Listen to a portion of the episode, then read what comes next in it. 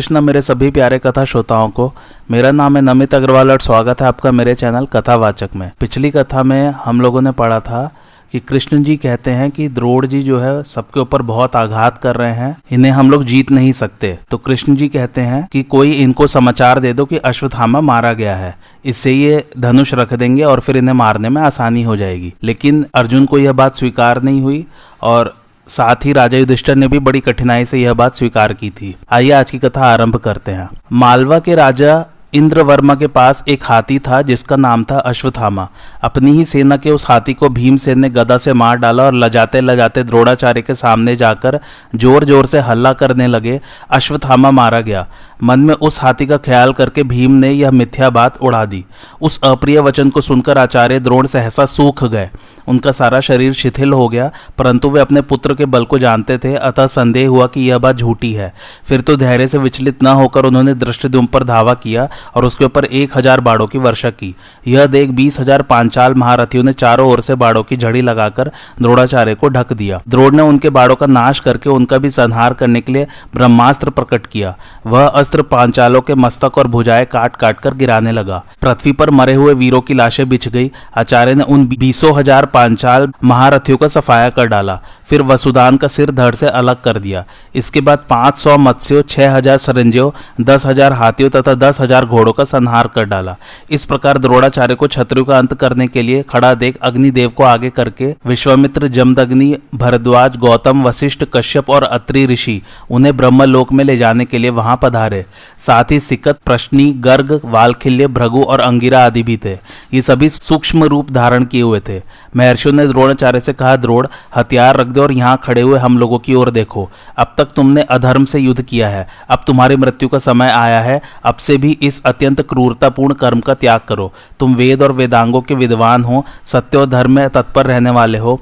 सबसे बड़ी बात यह है कि तुम ब्राह्मण हो। तुम्हारे लिए काम शोभा नहीं देता। अपने सनातन धर्म में स्थित हो जाओ। तुम्हारा इस मनुष्य लोक में रहने का समय पूरा हो चुका है। जो लोग ब्रह्मास्त्र नहीं जानते थे, उन्हें भी तुमने ब्रह्मास्त्र से दग्ध किया है। तुम्हारा ये काम अच्छा नहीं हुआ। फेंक दो ये अस्त्र शस्त्र अब फिर ऐसा पाप कर्म न करो। आचार्य ने ऋषियों की यह बात सुनी। भीमसेन के कथन पर भी विचार किया और दृष्टिदुम को सामने देखा। इन सब कारणों से वे बहुत उदास हो गए। अब उन्हें अश्वत्थामा के मरने का संदेह हुआ। वे व्यथित होकर युधिष्ठर से पूछने लगे, वास्तव में मेरा पुत्र मारा गया या नहीं?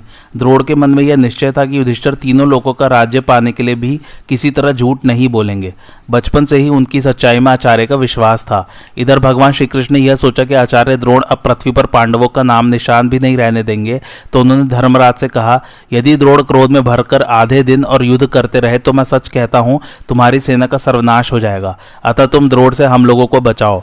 दूसरों की प्राण रक्षा के लिए यदि कदाचित असत्य बोलना पड़े तो उससे बोलने वाले को पातक नहीं लगता। वे दोनों इस प्रकार बातें कर ही रहे थे कि भीमसेन बोल उठे, महाराज द्रोड़ के वध का उपाय सुनकर मैंने आपकी सेना में विचरने वाले मालव नरेश इंद्रवर्मा के अश्वत्थामा नामक हाथी को मार डाला है।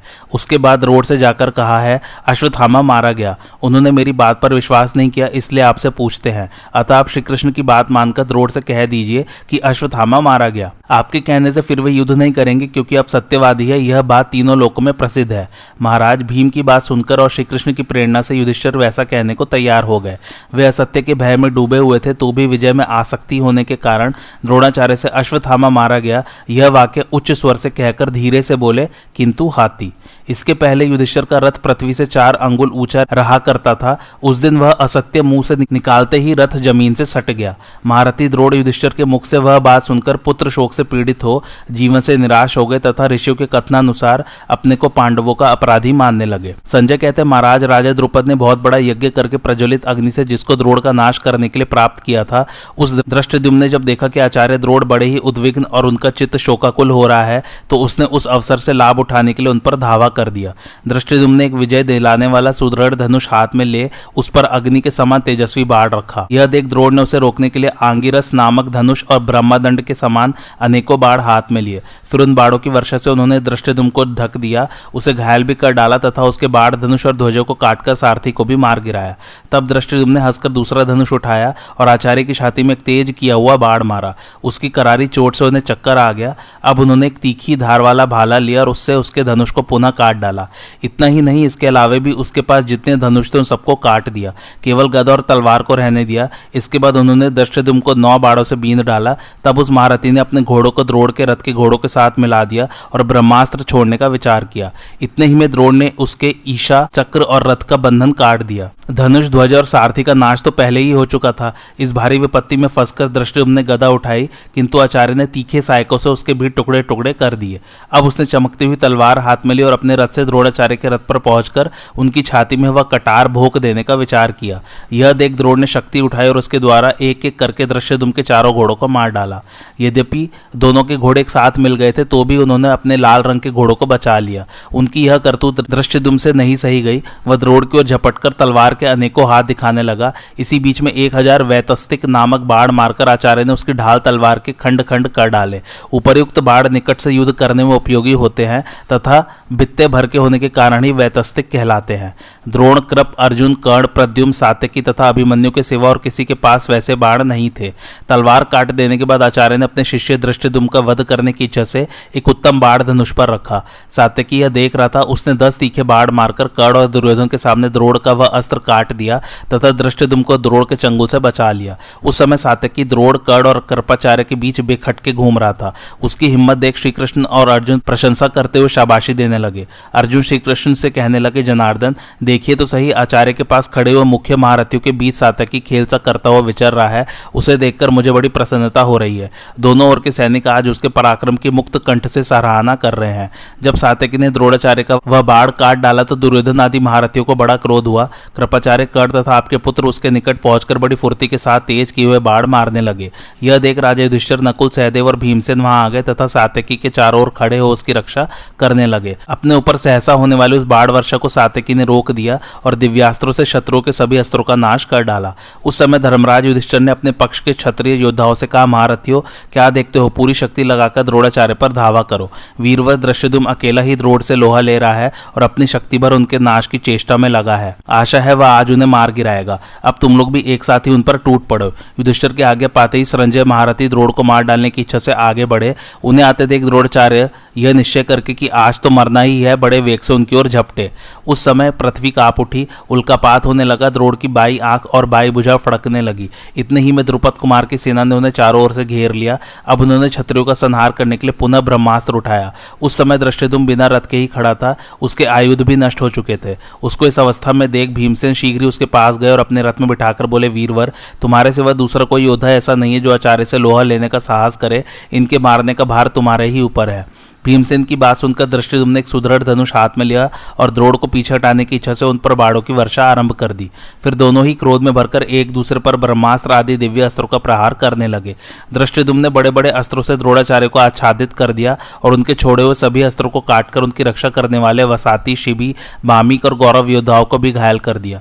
तब द्रोण ने उसका धनुष काट डाला और सायकों से उसके मर्म स्थानों को भी बींद दिया। इससे दृष्टिदुम को बड़ी वेदना हुई। अब भीमसेन से रहा नहीं गया। वे आचार्य के रथ के पास जा उससे सटकर धीरे धीरे बोले, यदि ब्राह्मण अपना कर्म छोड़कर युद्ध न करते तो क्षत्रियों का भीषण संहार न होता। प्राणियों की हिंसा न करना, यह सब धर्मों में श्रेष्ठ बताया गया है। उसकी जड़ है ब्राह्मण और आप तो उन ब्राह्मणों में भी सबसे उत्तम वेद वेदता है। ब्राह्मण होकर भी स्त्री, पुत्र और धन के लोभ से आपने चांडाल की भांति मलेच्छो तथा अन्य राजाओं का संहार कर डाला है, जिसके लिए आपने हथियार उठाया जिसका मुँह देखकर जी रहे हैं। वह अश्वथामा तो आपकी नज़रों से दूर मरा पड़ा है। इसकी आपको खबर तक नहीं दी गई है। क्या युधिष्ठर के कहने पर भी आपको विश्वास नहीं हुआ, उनकी बात पर तो संदेह नहीं करना चाहिए। भीम का कथन सुनकर द्रोणाचार्य ने धनुष नीचे डाल दिया और अपने पक्ष के योद्धाओं से पुकार कर कहा, कर्ण, कृपाचार्य और दुर्योधन, अब तुम लोग स्वयं युद्ध के लिए प्रयत्न करो, यही तुमसे मेरा बारंबार कहना है। अब मैं अस्त्रों का त्याग करता हूँ। यह कहकर उन्होंने अश्वत्थामा का नाम ले लेकर पुकारा। फिर सारे अस्त्र शस्त्रों को फेंक कर वे रथ के पिछले भाग में बैठ गए और संपूर्ण प्राणियों को अभयदान देकर ध्यान मग्न हो गए। दृष्टिदुम को यह एक मौका हाथ लगा। उसने धनुष और बाढ़ तो रख दी और तलवार हाथ में ले ली। फिर कूदकर वह सहसा द्रोड़ के निकट पहुँच गया। द्रोणाचार्य तो योगनिष्ठ थे और दृष्टिदुम उन्हें मारना चाहता था। यह देखकर सब लोग हाहाकार करने लगे। सबने एक स्वर से उसे धिक्कारा। इधर आचार्य शस्त्र त्याग कर परम ज्ञान स्वरूप में स्थित हो गए और योग धारण धारणा के द्वारा मन ही मन पुराण पुरुष विष्णु का ध्यान करने लगे। उन्होंने मुँह को कुछ ऊपर उठाया और सीने को आगे की ओर तानकर स्थिर किया। फिर सत्व में स्थित हो हृदय कमल में एक अक्षर ब्रह्मा प्रवण की धारणा करके देव देवेश्वर अविनाशी परमात्मा का चिंतन किया। इसके बाद शरीर त्याग कर वे उस उत्तम गति को प्राप्त हुए जो बड़े बड़े संतों के लिए भी दुर्लभ है। जब वे सूर्य के समान तेजस्वी स्वरूप से ऊर्ध्व लोक को जा रहे थे, उस समय सारा आकाश मंडल दिव्य ज्योति से आलोकित हो उठा था। इस प्रकार आचार्य ब्रह्मलोक चले गए और दृष्टिदुम मोहग्रस्त होकर वहाँ चुपचाप खड़ा था। महाराज योग युक्त महात्मा द्रोणाचार्य जिस समय परम धाम को जा रहे थे, उस समय मनुष्यों में से केवल मैं, कृपाचार्य, श्रीकृष्ण, अर्जुन और युधिष्ठर, यही पाँच उनका दर्शन कर सके थे और किसी को उनकी महिमा का ज्ञान न हो सका। इसके बाद दृष्टिदुम ने द्रोड़ के शरीर में हाथ लगाया। उस समय सब प्राणी उसे धिकार रहे थे। द्रोड़ के शरीर में चेतना नहीं थी, वे कुछ बोल नहीं रहते इस अवस्था में दृष्टिदुम ने तलवार से उनका मस्तक काट लिया और बड़ी उमंग में भरकर उस कटार को घुमाता हुआ सिहनात करने लगा। आचार्य के शरीर का रंग सावला था। उनकी आयु पचासी वर्ष की हो चुकी थी। ऊपर से लेकर कान तक के बाल सफ़ेद हो गए थे। तो भी आपके हित के लिए वे संग्राम में सोलह वर्ष की उम्र वाले तरुण की भांति विचरते थे। कुंती नंदन, अर्जुन पुकार कर कहते ही रह गए कि, द्रुपद कुमार, आचार्य का वध न करो। उन्हें जीते जी ही उठा ले आओ। पर उसने नहीं सुना। आपके सैनिक भी न मारो न मारो की रट लगाते ही रह गए। अर्जुन तो करुणा में भरकर दृश्यदुम के पीछे पीछे दौड़े भी, पर कुछ फल न हुआ। सब लोग पुकारते ही रह गए, किंतु उसने उनका वध कर ही डाला। खून से भीगी हुई आचार्य की लाश तो रथ से नीचे गिर पड़ी, और उनके मस्तक को दृष्टदुम ने आपके पुत्रों के सामने फेंक दिया। उस युद्ध में आपके बहुत योद्धा मारे गए थे। अधमरे मनुष्यों की संख्या भी कम नहीं थी। द्रोड़ के मरते ही सबकी हालत मुर्दे की सी हो गई। हमारे पक्ष के राजाओं ने द्रोड़ के मृतक शरीर को बहुत खोजा, पर वहाँ इतनी लाशें बिछी थी कि वे उसे प्राप्त न कर सके। तदंतर भीमसेन और दृश्यदुम एक दूसरे से गले मिलकर सेना के बीच में खुशी के मारे नाचने लगे। भीम ने कहा, पांचाल राजकुमार, जब कर्ण और दुष्ट दुर्योधन मारे जाएँगे, उस समय फिर तुम्हें इसी प्रकार छाती से लगाऊँगा। संजय कहते हैं, महाराज, आचार्य द्रोड़ के मारे जाने के बाद कौरवों को बड़ा शोक हुआ, उनकी आँखों से आँसू बह चले। लड़ने का सारा उत्साह जाता रहा, वे आठ स्वर से विलाप करते हुए आपके पुत्र को घेर कर बैठ गए। दुर्योधन से, अब वहाँ खड़ा नहीं रहा गया, वह भागकर अन्यत्र चला गया। आपके सैनिक भूख, प्यास से विकल थे, वे ऐसे उदास दिखाई देते थे मानो लू की लपट में झुलस गए हों। द्रोड़ की मृत्यु से सब पर भय छा गया था, इसलिए सब भाग गए। गांधार राज शकुनी, सूत पुत्र कर्ण, मद्रराज शल्य, आचार्य कृप और कृतवर्मा भी अपनी अपनी सेना के साथ भाग चले। दुशासन भी आचार्य की मृत्यु सुनकर घबरा गया था, अतः वह भी हाथियों की सेना लेकर भाग निकला। बचे हुए संशप्तकों को साथ ले सुशर्मा भी पलायन कर गया। कोई हाथी पर चढ़कर भागा, कोई रथ पर। कुछ लोग घोड़ों को रणभूमि में ही छोड़कर भाग खड़े हुए। कोई पिता से जल्दी भागने को कहते थे, कोई भाइयों से। कोई मामा और मित्रों को उत्तेजित करते हुए भाग रहे थे। इस प्रकार जब आपकी सेना भयभीत एवं अशक्त होकर भागी जा रही थी, उस समय अश्वत्थामा ने दुर्योधन के पास जाकर पूछा, भारत, तुम्हारी यह सेना त्रस्त होकर भाग क्यों रही है? तुम इसे रोकने का प्रयत्न क्यों नहीं करते? पहले की भांति तुम्हारा मन आज स्वस्थ नहीं दिखाई देता कर्ण आदि भी यहाँ नहीं ठहर पाते, और दिन भी भयानक युद्ध हुए हैं, पर सेना की ऐसी दशा कभी नहीं हुई। बताओ तो किस महारथी की मृत्यु हुई है, जिससे तुम्हारी सेना इस अवस्था को पहुँच गई? द्रोड़ पुत्र का यह प्रश्न सुनकर भी दुर्योधन उस घोर अप्रिय समाचार को मुँह से नहीं निकाल सका, केवल उसकी ओर देखकर आँसू बहाता रहा। इसके बाद उसने कृपाचार्य से कहा, आप ही सेना के भागने का कारण बता दीजिए। तब कृपाचार्य बारंबार विषाद मग्न होकर अश्वत्थामा से द्रोड़ के मारे जाने का समाचार सुनाने लगे। उन्होंने कहा, तात, हम लोग आचार्य द्रोड़ को आगे रखकर पांचाल राजाओं से संग्राम कर रहे थे। उस युद्ध में जब बहुत से कौरव योद्धा मार डाले गए तो तुम्हारे पिता ने कुपित होकर ब्रह्मास्त्र प्रकट किया और भल्ले नामक बाड़ों से हज़ारों शत्रुओं का सफाया कर डाला। उस समय काल की प्रेरणा से पांडव के कह मत्स्य और विशेषतः पांचाल वीरों में से जो भी द्रोड़ के रथ के सामने आए, वे सब नष्ट हो गए। फिर तो पांचाल योद्धा भाग खड़े हुए, उनका बल और पराक्रम धूल में मिल गया, वे उत्साह खो बैठे और अचेत से हो गए। उन्हें द्रोड़ के बाड़ों से पीड़ित देख पांडवों की विजय चाहने वाले श्री कृष्ण ने कहा यह आचार्य द्रोड़ मनुष्यों से कभी नहीं जीते जा सकते, औरों की तो बात ही क्या है? इंद्र भी उन्हें परास नहीं कर सकते। मेरा ऐसा विश्वास है कि अश्वत्थामा के मारे जाने पर यह लड़ाई नहीं कर सकते, इसलिए कोई जाकर इन्हें अश्वत्थामा की मृत्यु की झूठी खबर सुना दो। फिर उन्होंने सारी बातें अश्वत्थामा को बता दी। संजय कहते हैं, पापी दृश्यदुम ने मेरे पिता को छल से मार डाला है। यह सुनकर अश्वत्थामा पहले तो रो पड़ा। उसकी आँखों से आँसू बहने लगे, मगर फिर वह रोज से भर गया, उसका सारा शरीर क्रोध से तमतमा उठा। बारंबार आँखों से आँसू पोछता हुआ वह दुर्योधन से बोला, राजन, मेरे पिता ने हथियार डाल दिया था तो भी उन नीचों ने उन्हें मरवा डाला। इन धर्म ध्वजियों का किया हुआ पाप आज मुझे मालूम हो गया। युधिष्ठर ने भी जो नीचतापूर्ण, क्रूर कर्म किया है, उसे भी सुन लिया। मेरे पिता रण में मृत्यु को प्राप्त होकर अवश्य ही वीरों के लोक में गए हैं, अतः उनके लिए मुझे शोक नहीं है। किंतु धर्म में प्रवृत्त रहने पर भी जो उनका केश पकड़ा गया, सब सैनिकों के सामने उनका अपमान किया गया, यही मेरे मर्म स्थानों को छेदे डालता है। मुझ जैसे पुत्र के जीवित रहते भी उन्हें यह दिन देखना पड़ा।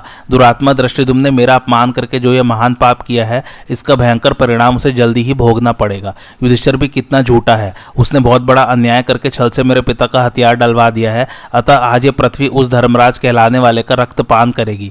आज मैं अपने सत्य तथा इष्टापूर्त कर्मों की शपथ खाकर कहता हूँ कि संपूर्ण पांचालों का संहार के बिना मैं कदापि जीवित नहीं रहूँगा। हर तरह के उपायों से पांचालों के नाश का प्रयत्न करूँगा, कोमल या कठोर कर्म करके भी पापी दृश्य का नाश कर डालूँगा। पांचालों का सर्वनाश किए बिना मैं शांति नहीं पा सकूँगा।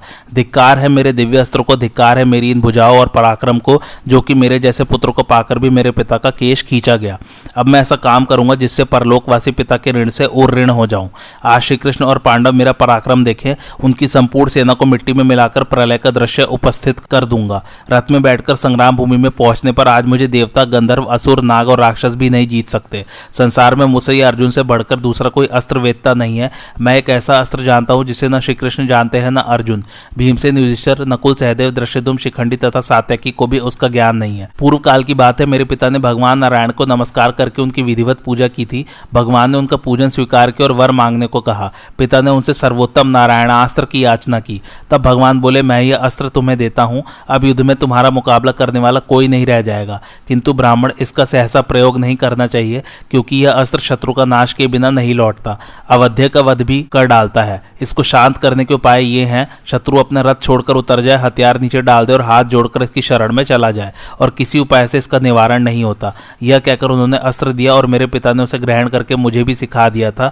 भगवान ने अस्त्र देते समय यह भी कहा था कि तुम इस अस्त्र से अनेकों प्रकार के दिव्यास्त्रों का नाश कर सकोगे और संग्राम में बड़े तेजस्वी दिखाई दोगे। ऐसा कहकर भगवान अपने परम धाम को चले गए। यह नारायणास्त्र मुझे अपने पिता से मिला है। इसके द्वारा मैं युद्ध में पांडव, पांचाल, मत्स्य और केकयो को मार भगाऊँगा। पांडवों को अपमानित करके अपने संपूर्ण शत्रु का विध्वंस कर डालूँगा। ब्राह्मण और गुरु से द्रोह करने वाले पांचाल कुल कलंक दृश्यदुम को भी आजीवित नहीं छोड़ूँगा। अश्वत्थामा की बात सुनकर कौरवों की भागती हुई सेना लौट पड़ी। सभी महारथियों ने बड़े बड़े शंख बजाने शुरू किए। भेरी बज उठी, हज़ारों नगाड़े पीटे जाने लगे। उन भाजों की तुमिल ध्वनि से आकाश और पृथ्वी गूंज उठी। मे की गंभीर गर्जना के समान उस तुमुल नाद को सुनकर पांडव महारथी एकत्र परामर्श करने लगे। इसी बीच में अश्वत्थामा ने आचमन करके दिव्य नारायणास्त्र को प्रकट किया। संजय कहते हैं, महाराज, नारायणास्त्र के प्रकट होते ही मेघ सहित पवन के झकोरे उठने लगे। बिना बादलों के ही गर्जना होने लगी। पृथ्वी डोल उठी, समुद्र में तूफ़ान आ गया और बड़ी बड़ी नदियों की धारा उल्टी दिशा की ओर बहने लगी। पर्वतों के शिखर टूट टूट कर गिरने लगे। उस घोर अस्त्र को देखकर देवता, दानव और गंधर्वों पर भारी आतंक छा गया। समस्त राजा लोग भय से थर्रा उठे। धृतराष्ट्र ने पूछा, संजय, उस समय पांडवों ने दृष्टिदुम की रक्षा के लिए क्या विचार किया? संजय ने कहा, कौरव सेना का तुमुल नाद सुनकर युधिष्ठर अर्जुन से बोले, धनंजय दृष्टिदुम के द्वारा आचार्य द्रोड़ के मारे जाने पर कौरव बहुत उदास हो विजय की आशा छोड़ चुके थे और अपनी अपनी जान बचाने के लिए भागे जा रहे थे।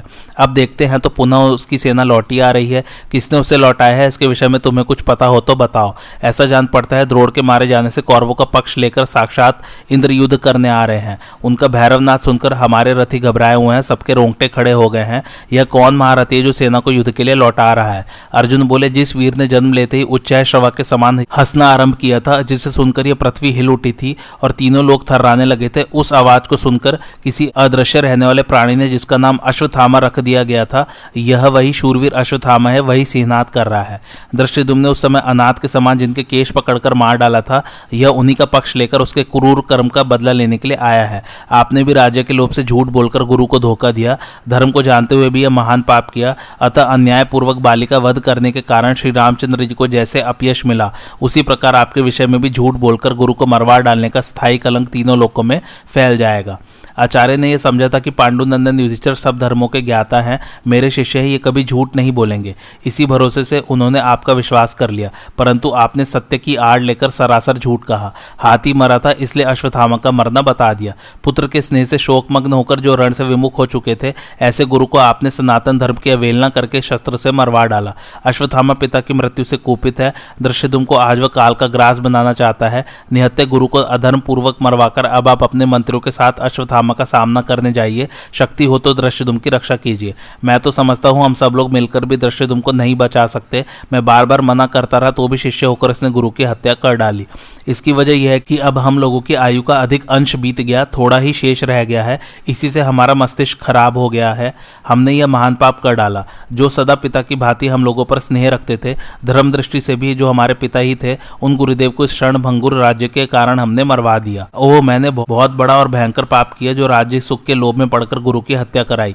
मेरे गुरुदेव को यह विश्वास था कि अर्जुन मेरे लिए पिता, भाई, स्त्री, पुत्र और प्राणों का भी त्याग कर सकता है, किंतु मैं कितना राज्य का लोभ ही निकला। वे मारे जा रहे थे और मैं चुपचाप देखता रहा। एक तो वे ब्राह्मण, दूसरे वृद्ध और तीसरा आचार्य थे। इस पर भी उन्होंने अपना शस्त्र नीचे डाल दिया था और महान मुनिवृत्ति से बैठे हुए थे। इस अवस्था में राज्य के लिए उनकी हत्या कराकर अब मैं जीने की अपेक्षा मर जाना ही अच्छा समझता हूँ। संजय कहते हैं, महाराज, अर्जुन की बात सुनकर वहाँ जितने महारथी बैठे थे, सब चुप रह गए। किसी ने बुरा या भला कुछ भी नहीं कहा। तब महाबाहु भीमसेन क्रोध में भरकर बोले, पार्थ, वनवासी मुनि अथवा उत्तम व्रत का पालन करने वाले ब्राह्मण की भांति तुम भी धर्मोपदेश करने बैठे हो। तुम्हारा मन धर्म में लगा हुआ है, तुम्हारे भीतर दया है, यह बहुत अच्छी बात है। किंतु धर्म में प्रवृत्त रहने पर भी तुम्हारा राज्य अधर्म पूर्वक छीन लिया गया। शत्रु ने द्रौपदी को सभा में लाकर उसका केश खींचा और हम सब लोग वलकल धारण कर तेरह वर्ष के लिए वन में निकाल दिए गए। क्या हमारे साथ यही बर्ताव उचित था? ये सब बातें सहन करने योग्य नहीं थी, फिर भी हमने सह ली। हमने जो कुछ किया है, वह क्षत्रिय धर्म में स्थित रहकर ही किया है।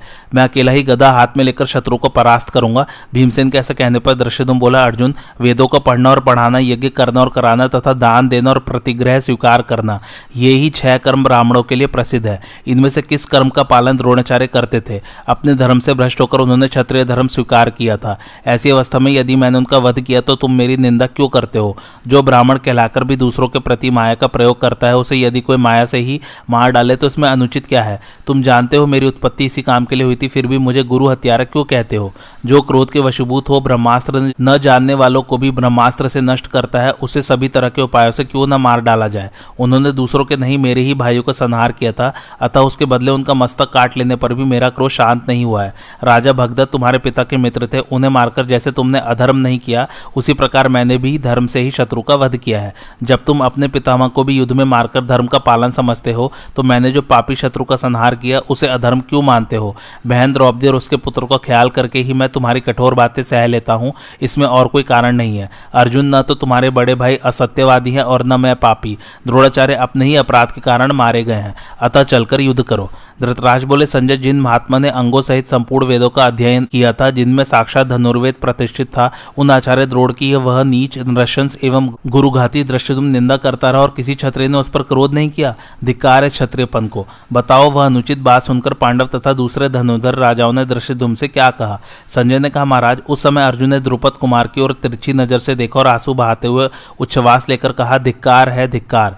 उस समय युधिष्ठर भीम से नकुल सहदेव तथा श्रीकृष्ण आदि सब लोग संकोचवश चुप हो गए।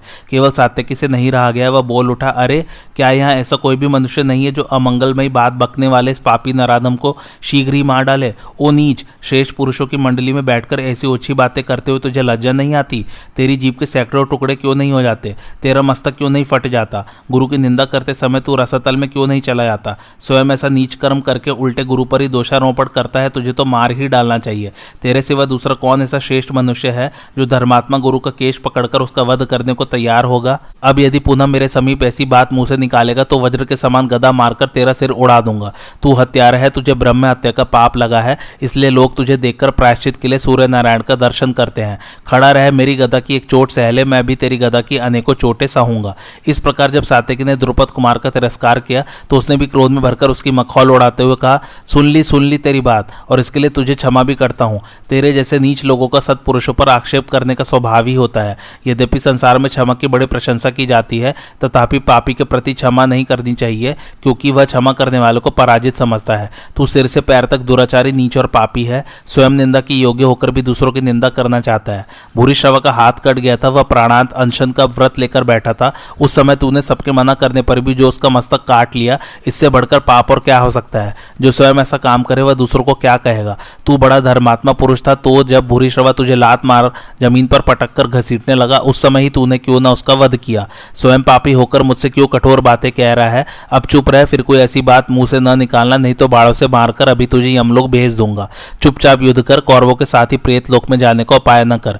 दृश्य तुम कैसे कठोर वचन सुनकर सातकी क्रोध से काप उठा? उसकी आँखें लाल हो गई, हाथ में गदा ले उछलकर वह द्रुपद कुमार के सामने जा पहुँचा और बोला, अब मैं कोई कड़ी बात न कहकर केवल तुझे मार डालूँगा, क्योंकि तू इसी के योग्य है। इस प्रकार महाबली सातकी को दृश्य पर सहसा टूटते देख, भगवान कृष्ण के इशारे से भीमसेन अपने रथ से कूद पड़े और अपनी दोनों बाहों से सातकी को रोका पर वह बलपूर्वक आगे बढ़ गया। उस समय उसके शरीर से पसीने छूट रहे थे। भीमसेन ने दौड़कर उस छठे कदम पर सातकी को पकड़ा और अपने दोनों पैर जमाकर खड़े हो किसी प्रकार उसे काबू में किया। इतने ही में सहदेव ने भी अपने रथ से कूद कर आ पहुँचा और बोला, नरश्रेष्ठ, अंधक, वृष्णि तथा पांचालों से बढ़कर हमारा कोई मित्र नहीं है। तुम लोग जैसे हमारे मित्र हो, वैसे हम भी तुम्हारे हैं। तुम तो सब धर्मों के ज्ञात हो। मित्र धर्म का ख्याल करके अपने क्रोध को रोको। तुम दृष्टुम के अपराध को क्षमा करो और दृष्टुम तुम्हारे। जब सहदेव सातकी को शांत कर रहे थे, उस समय दृष्टुम ने हंसकर कहा, भीमसेन, छोड़ दो छोड़ दो सातकी को।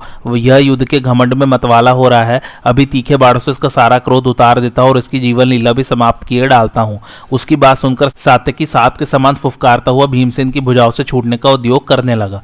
दोनों वीर अपनी अपनी जगह पर सांड के समान गरज रहे थे। यह देख भगवान श्री कृष्ण और अर्जुन तुरंत ही बीच में आ पड़े और बड़े यत्न से उन्होंने उन दोनों को शांत किया। इस प्रकार क्रोध से आके लाल के उन दोनों धनुर्धर वीरों को आपस में लड़ने से रोककर पांडव पक्ष के क्षत्रिय योद्धा शत्रु का सामना करने के लिए आ डटे।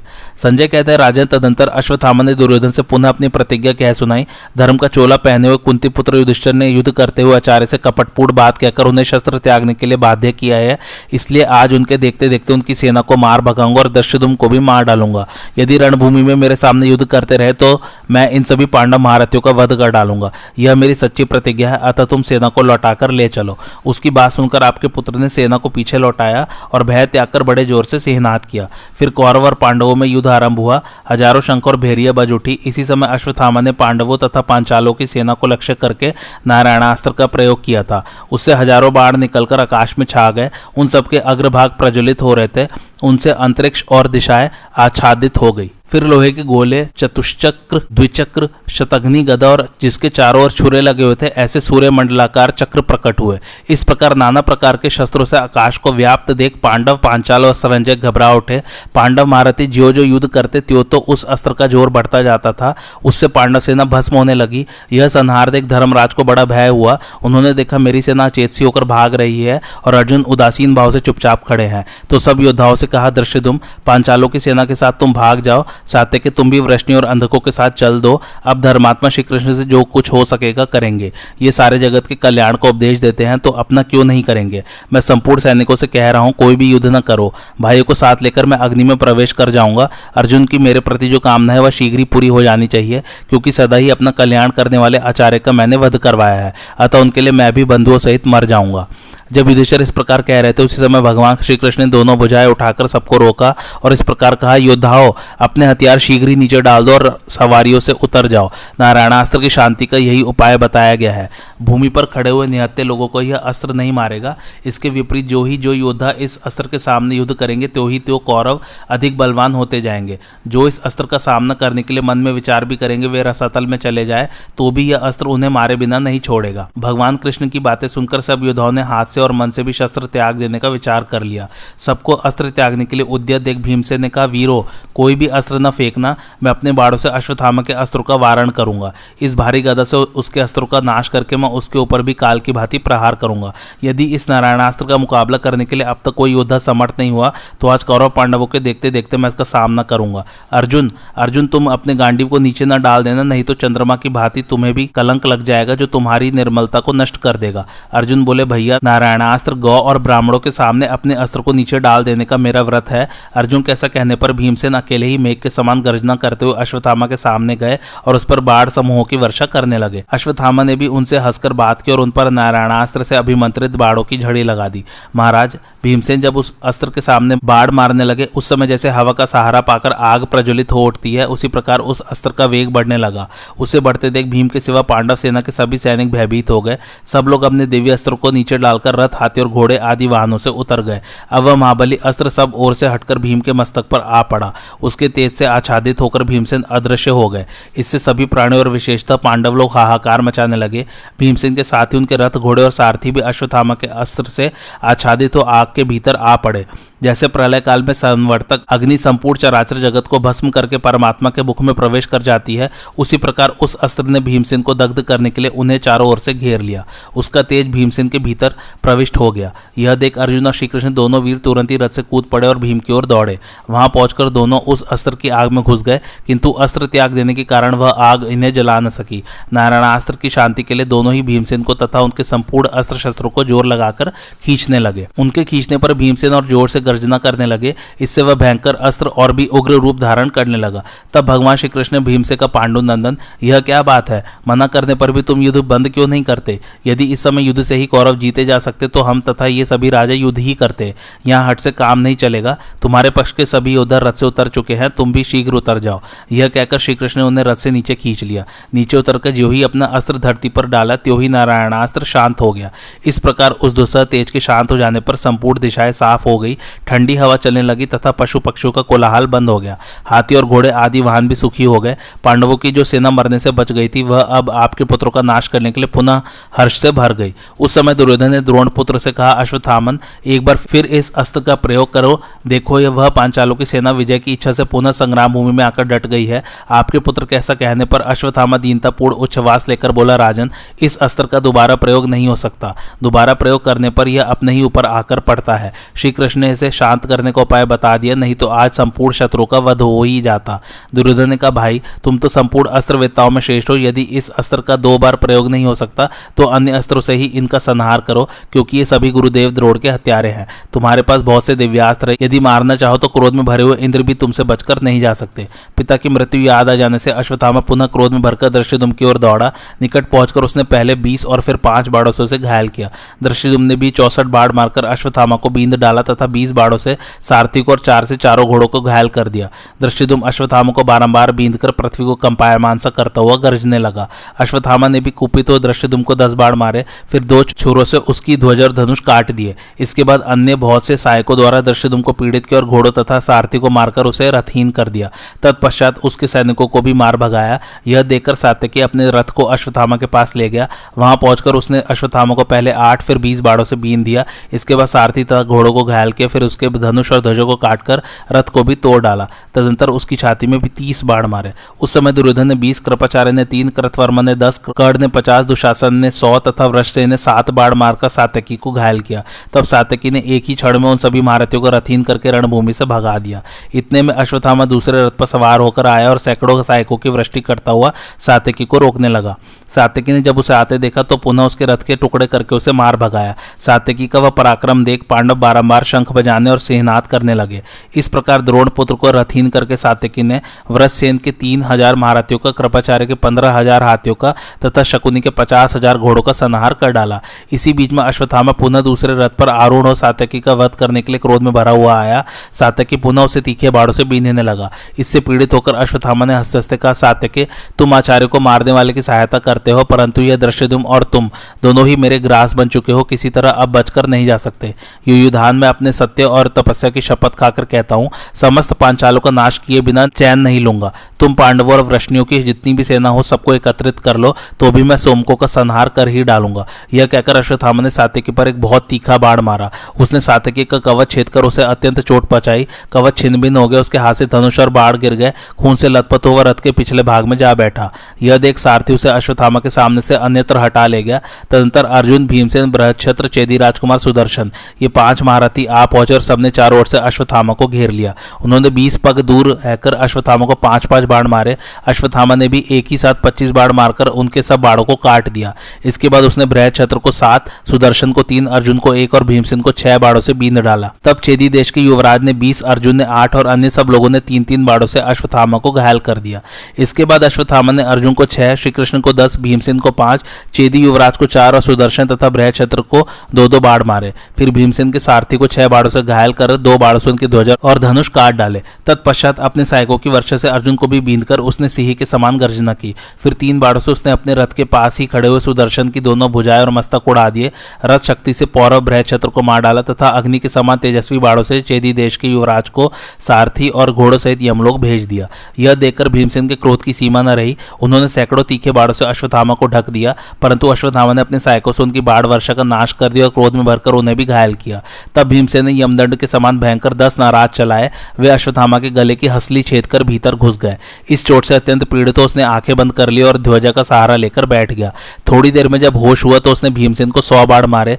इस प्रकार दोनों ही वर्षा काल के मेघ के समान एक दूसरे पर बाढ़ों की वर्षा करने लगे। महाराज, उस युद्ध में हम लोगों को भीमसेन के अद्भुत पराक्रम, अद्भुत बल, अद्भुत वीरता, अद्भुत प्रभाव तथा अद्भुत व्यवसाय का परिचय मिला। उन्होंने द्रोड़ पुत्र का वध करने की इच्छा से बाढ़ों की भयंकर वृष्टि की। इधर अश्वत्थामा भी बड़ा भारी अस्त्र वेदता था। उसने अस्त्रों की माया से उनकी बाढ़ वर्षा रोक दी और उनका धनुष काट डाला। फिर क्रोध में भरकर अनेकों बाढ़ों से उन्हें घायल किया। धनुष कट जाने पर भीम ने भयंकर रथ शक्ति हाथ में ली और उसे बड़े वेग से घुमाकर अश्वत्थामा के रथ पर चलाया। किंतु उसने तेज बाढ़ मारकर उसके टुकड़े टुकड़े कर डाले। इसी बीच में भीमसेन ने एक सुदृढ़ धनुष हाथ में लिया और बहुत से बाढ़ों का प्रहार कर अश्वत्थामा को बींद डाला। तब अश्वत्थामा ने एक बाढ़ मारकर भीमसेन के सारथी का लाट चीर दिया। उस प्रहार से सारथी मूर्छित हो गया। उसके हाथ से घोड़ों की बागडोर छूट गई। सारथी के बेहोश होते ही भीमसेन के घोड़े सब धनुर्धारियों के देखते देखते भाग चले। विजयी अश्वत्थामा हर्ष में भरकर शंख बजाने लगा और पांचाल योद्धा तथा भीमसेन भयभीत होकर इधर उधर भाग निकले। संजय कहते हैं, महाराज, अर्जुन ने देखा कि मेरी सेना भाग रही है तो द्रोड़ पुत्र को जीतने की इच्छा से स्वयं आगे बढ़कर उसे रोका। फिर वे सोमक तथा मत्स्य राजाओं के साथ कौरवों की ओर लौटे। अर्जुन ने अश्वत्थामा के पास पहुंचकर कहा, तुम्हारे अंदर जितनी शक्ति, जितना विज्ञान, जितनी वीरता और जितना पराक्रम हो, कौरवों पर जितना प्रेम और हम लोगों से जितना द्वेष हो, वह सब आज हमारे पर ही दिखा लो। दृश्य का या श्री कृष्ण सहित मेरा सामना करने आ जाओ। तुम आजकल बहुत उद्दंड हो गए हो। आज मैं तुम्हारा सारा घमंड दूर कर दूँगा। राजन अश्वत्थामा ने चेदी देश के युवराज, पूर्ववंशी बृहक्षेत्र और सुदर्शन को मार डाला तथा दृश्यदुम सातकी एवं भीमसेन को भी पराजित कर दिया था। इन कई कारणों से विवश होकर अर्जुन ने आचार्य पुत्र से यह अप्रिय वचन कहे थे। उनके तीखे एवं मर्म भेदी वचनों को सुनकर अश्वत्थामा श्री कृष्ण तथा अर्जुन पर कुपित हो उठा। वह सावधान होकर रथ पर बैठा और आचमन करके उसने आग्नेस्त्र उठाया। फिर उसे मंत्रों से अभिमंत्रित करके प्रत्यक्ष या अप्रत्यक्ष जितने भी शत्रु थे, उन सबको नष्ट करने के उद्देश्य से छोड़ा। वह बाढ़ धूम रहित अग्नि के समान दे दीप्यमान हो रहा था। उसके छूटते ही आकाश से बाढ़ों की घनघोर वृष्टि होने लगी। चारों ओर फैली हुई आग की लपट अर्जुन पर ही आ पड़ी। उस समय राक्षस और पिशाच एकत्रित होकर गर्जना करने लगे। हवा गर्म हो गई, सूर्य का तेज फीका पड़ गया और बादलों से रक्त की वर्षा होने लगी। तीनों लोग संतप्त हो उठे। उस अस्त्र के तेज से जलाशयों के गर्म हो जाने के कारण उनके भीतर रहने वाले जीव जलने तथा छटपटाने लगे। दिशाओं विदिशाओं, आकाश और पृथ्वी सब ओर से बाढ़ वर्षा हो रही थी। वज्र के समान वेग वाले उन बाढ़ों के प्रहार से शत्रु दग्ध होकर आग के जलाए हुए वृक्षों की भांति गिर रहे थे। बड़े बड़े हाथी चारों ओर चिंगारते हुए झुलस झुलस कर धराशायी हो रहे थे। कुछ भयभीत होकर भाग रहे थे। महाप्रलय के समय संवर्तक नाम वाली आग जैसे संपूर्ण प्राणियों को जलाकर खाक कर डालती है। उसी प्रकार पांडवों की सेना उस आग्नेस्त्र से दग्ध हो रही थी। यह देख आपके पुत्र विजय की उमंग से उल्लसित हो सिहनाद करने लगे। हज़ारों प्रकार के बाजे बजाए जाने लगे। उस समय इतना घोर अंधकार छा रहा था कि अर्जुन और उनकी एक अक्षौहिणी सेना को कोई देख नहीं पाता था। अश्वत्थामा ने अमर्श में भरकर उस समय जैसे अस्त्र का प्रहार किया था, वैसा हमने पहले न कभी देखा था और न सुना ही था। तदंतर अर्जुन ने अश्वत्थामा के संपूर्ण अस्त्रों का नाश करने के लिए ब्रह्मास्त्र का प्रयोग किया। फिर तो क्षण भर में ही सारा अंधकार नष्ट हो गया ठंडी ठंडी हवा चलने लगी, समस्त दिशाएँ प्रकाशित हो गई। उजाला होने पर वहाँ एक अद्भुत बात दिखाई दी। पांडवों की एक अक्षौहिणी सेना उस अस्त्र के तेज से इस प्रकार दग्ध हो गई थी कि उसका नाम निशान तक मिट गया था, परंतु श्रीकृष्ण और अर्जुन के शरीर पर आँच तक नहीं आई थी। ज्वाला से मुक्त होकर पताका, ध्वजा, घोड़े तथा आयुधों से सुशोभित अर्जुन का रथ वहाँ शोभा पाने लगा। उसे देख आपके पुत्रों का बड़ा भय हुआ, परंतु पांडवों के हर्ष की सीमा न रही। वे शंख और भेरी बजाने लगे। श्रीकृष्ण और अर्जुन ने भी शंखनाद किया। उन दोनों महापुरुषों को आग्नेस्त्र से मुक्त देख अश्वथामा दुखी और हक्का बक्का सा होकर थोड़ी देर तक सोचता रहा कि यह क्या बात हुई। फिर अपने हाथ का धनुष फेंककर वह रथ से कूद पड़ा और धिकार है धिकार है, यह सब कुछ झूठा है, ऐसा कहता हुआ वह रणभूमि से भाग चला।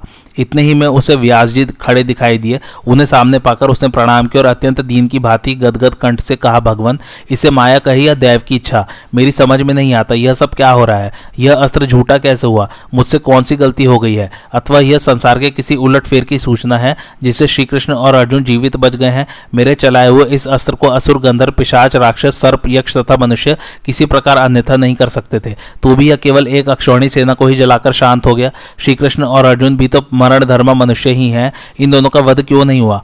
आप मेरे प्रश्न का ठीक ठीक उत्तर दीजिए, मैं यह सब सुनना चाहता हूँ। व्यास जी बोले, तू जिसके संबंध में आश्चर्य के साथ प्रश्न कर रहा है, वह बड़ा महत्वपूर्ण विषय है। अपने मन को एकाग्र करके सुन। एक समय की बात है, हमारे पूर्वजों के भी पूर्वज विश्वविधाता भगवान नारायण ने विशेष कार्यवश धर्म के पुत्र रूप में अवतार लिया था। उन्होंने हिमालय पर्वत पर रहकर बड़ी कठिन तपस्या की। छियासठ हज़ार वर्ष तक केवल वायु का आहार करके अपने शरीर को सुखा डाला। इसके बाद भी उन्होंने इससे दूने वर्षों तक पुनः बड़ी भारी तपस्या की। इससे प्रसन्न होकर भगवान शंकर ने उन्हें दर्शन दिया। विश्वेश्वर की झांकी करके नारायण ऋषि आनंदमग्न हो गए। उनको प्रणाम करके वे बड़े भक्ति भाव से भगवान की स्तुति करने लगे। जिनका स्वरूप, मन, बुद्धि के चिंतन का विषय नहीं होता, वे पिनाकधारी भगवान नीलकंठ नारायण ऋषि के इस प्रकार स्तुति करने पर उन्हें वरदान देते हुए बोले, नारायण, मेरी कृपा से किसी प्रकार प्रकार के शस्त्र, वज्र, अग्नि, वायु, गीले या सूखे पदार्थ और स्थावर या जंगम प्राणी के द्वारा भी कोई तुम्हें चोट नहीं पहुँचा सकता। समर भूमि में पहुँचने पर तुम मुझसे भी अधिक बलिष्ठ हो जाओगे। इस प्रकार श्री कृष्ण ने पहले ही भगवान शंकर से अनेकों वरदान पा लिए हैं। वही भगवान नारायण माया से इस संसार को मोहित करते हुए इनके रूप में विचर रहे हैं। नारायण के ही तप से महामुनि नर प्रकट हुए। अर्जुन को उन्हीं का अवतार समझ। इनका प्रभाव भी नारायण के ही समान है। ये दोनों ऋषि संसार को धर्म, मर्यादा में रखने के लिए प्रत्येक युग में अवतार लेते हैं। अश्वत्थामा, तूने भी पूर्व जन्म में भगवान शंकर को प्रसन्न करने के लिए कठोर नियमों का पालन करते हुए अपने शरीर को दुर्बल कर डाला था। इससे प्रसन्न होकर भगवान ने तुम्हें बहुत से मनोवांछित वरदान दिए थे। जो मनुष्य भगवान शंकर के सर्वमय स्वरूप को जानकर लिंग रूप में उनकी पूजा करता है, उसे सनातन शास्त्र ज्ञान तथा आत्मज्ञान की प्राप्ति होती है। जो शिवलिंग को सर्वभूतमय जानकर उसका अर्चन करता है, उस पर भगवान शंकर की बड़ी कृपा होती है। वेद व्यास की बातें सुनकर अश्वत्थामा ने मन ही मन शंकर जी को प्रणाम किया और श्रीकृष्ण में उसकी महत्व बुद्धि हो गई। उसने रोमांचित शरीर से महर्षि व्यास को प्रणाम किया और सेना की ओर देखकर उसे छावनी में लौटने की आज्ञा दी। तदंतर कौरव और पांडव दोनों पक्ष की सेनाएँ अपने अपने शिविर को चल दी।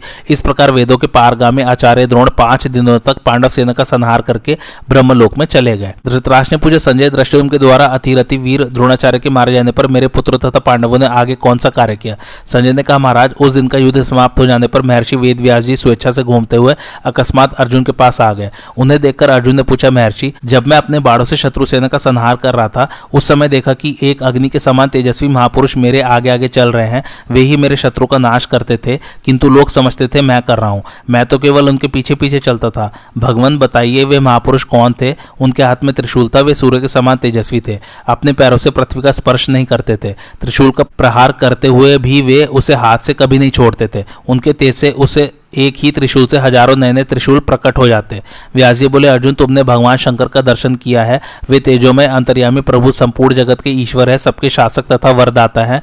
तुम उन भगवान भुवनेश्वर की शरण जाओ। वे महान देव हैं, उनका हृदय विशाल है, सर्वत्र व्यापक होते हुए भी वे जटाधारी त्रिनेत्र रूप धारण करते हैं। उनकी रुद्र संज्ञा है, उनकी भुजाएँ बड़ी हैं, उनके मस्तक पर शिखा तथा शरीर पर वलकल वस्त्र शोभा देता है।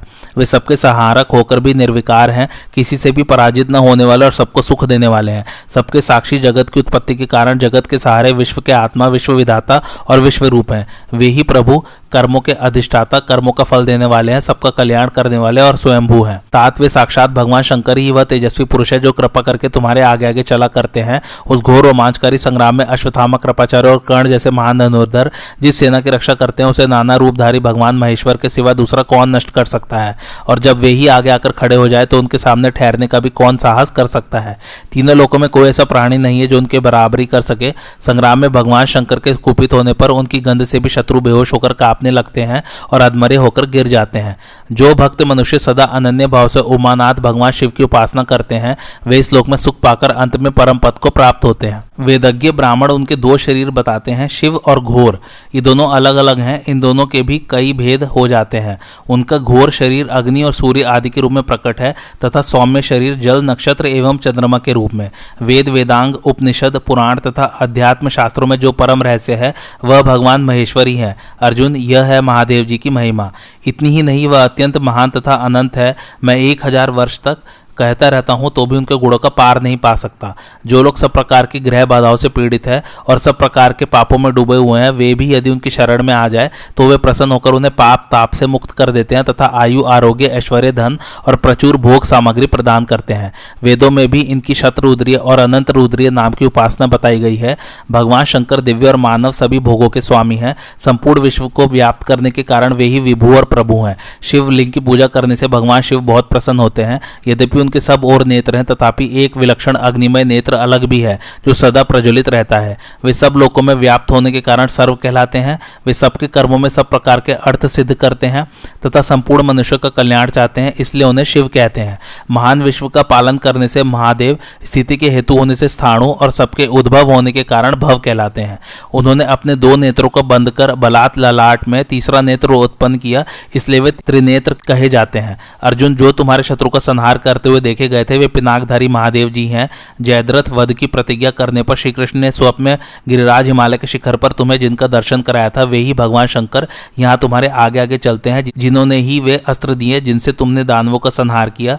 यह भगवान शिव का शत्रुद्री उपाख्यान तुम्हें सुनाया गया है। यह धन, यश और आयु की वृद्धि करने वाला है। परम पवित्र तथा वेद के समान है। भगवान शंकर का यह चरित्र संग्राम में विजय दिलाने वाला है। इस शत्रुद्री उपाख्यान को जो सदा पढ़ता और सुनता है, तथा जो भगवान शंकर का भक्त है, वह मनुष्य सभी उत्तम कामनाओं को प्राप्त करता है। अर्जुन, जाओ युद्ध करो, तुम्हारी पराजय नहीं हो सकती, क्योंकि तुम्हारे मंत्री, रक्षक और पार्श्ववर्ती भगवान श्री कृष्ण है। संजय कहते हैं, महाराज पराशर नंदन व्यास जी अर्जुन से यह कहकर जैसे आए थे वैसे ही चले गए। द्रोण पर्व यही समाप्त होता है। अगला पर्व जो आरंभ होगा उसका नाम होगा कर्ण पर्व। और आपको आज की कथा कैसी लगी मुझे कमेंट करके ज़रूर बताइए। और मेरे चैनल कथावाचक को लाइक, शेयर और सब्सक्राइब ज़रूर कीजिए। थैंक्स फॉर वॉचिंग, धन्यवाद।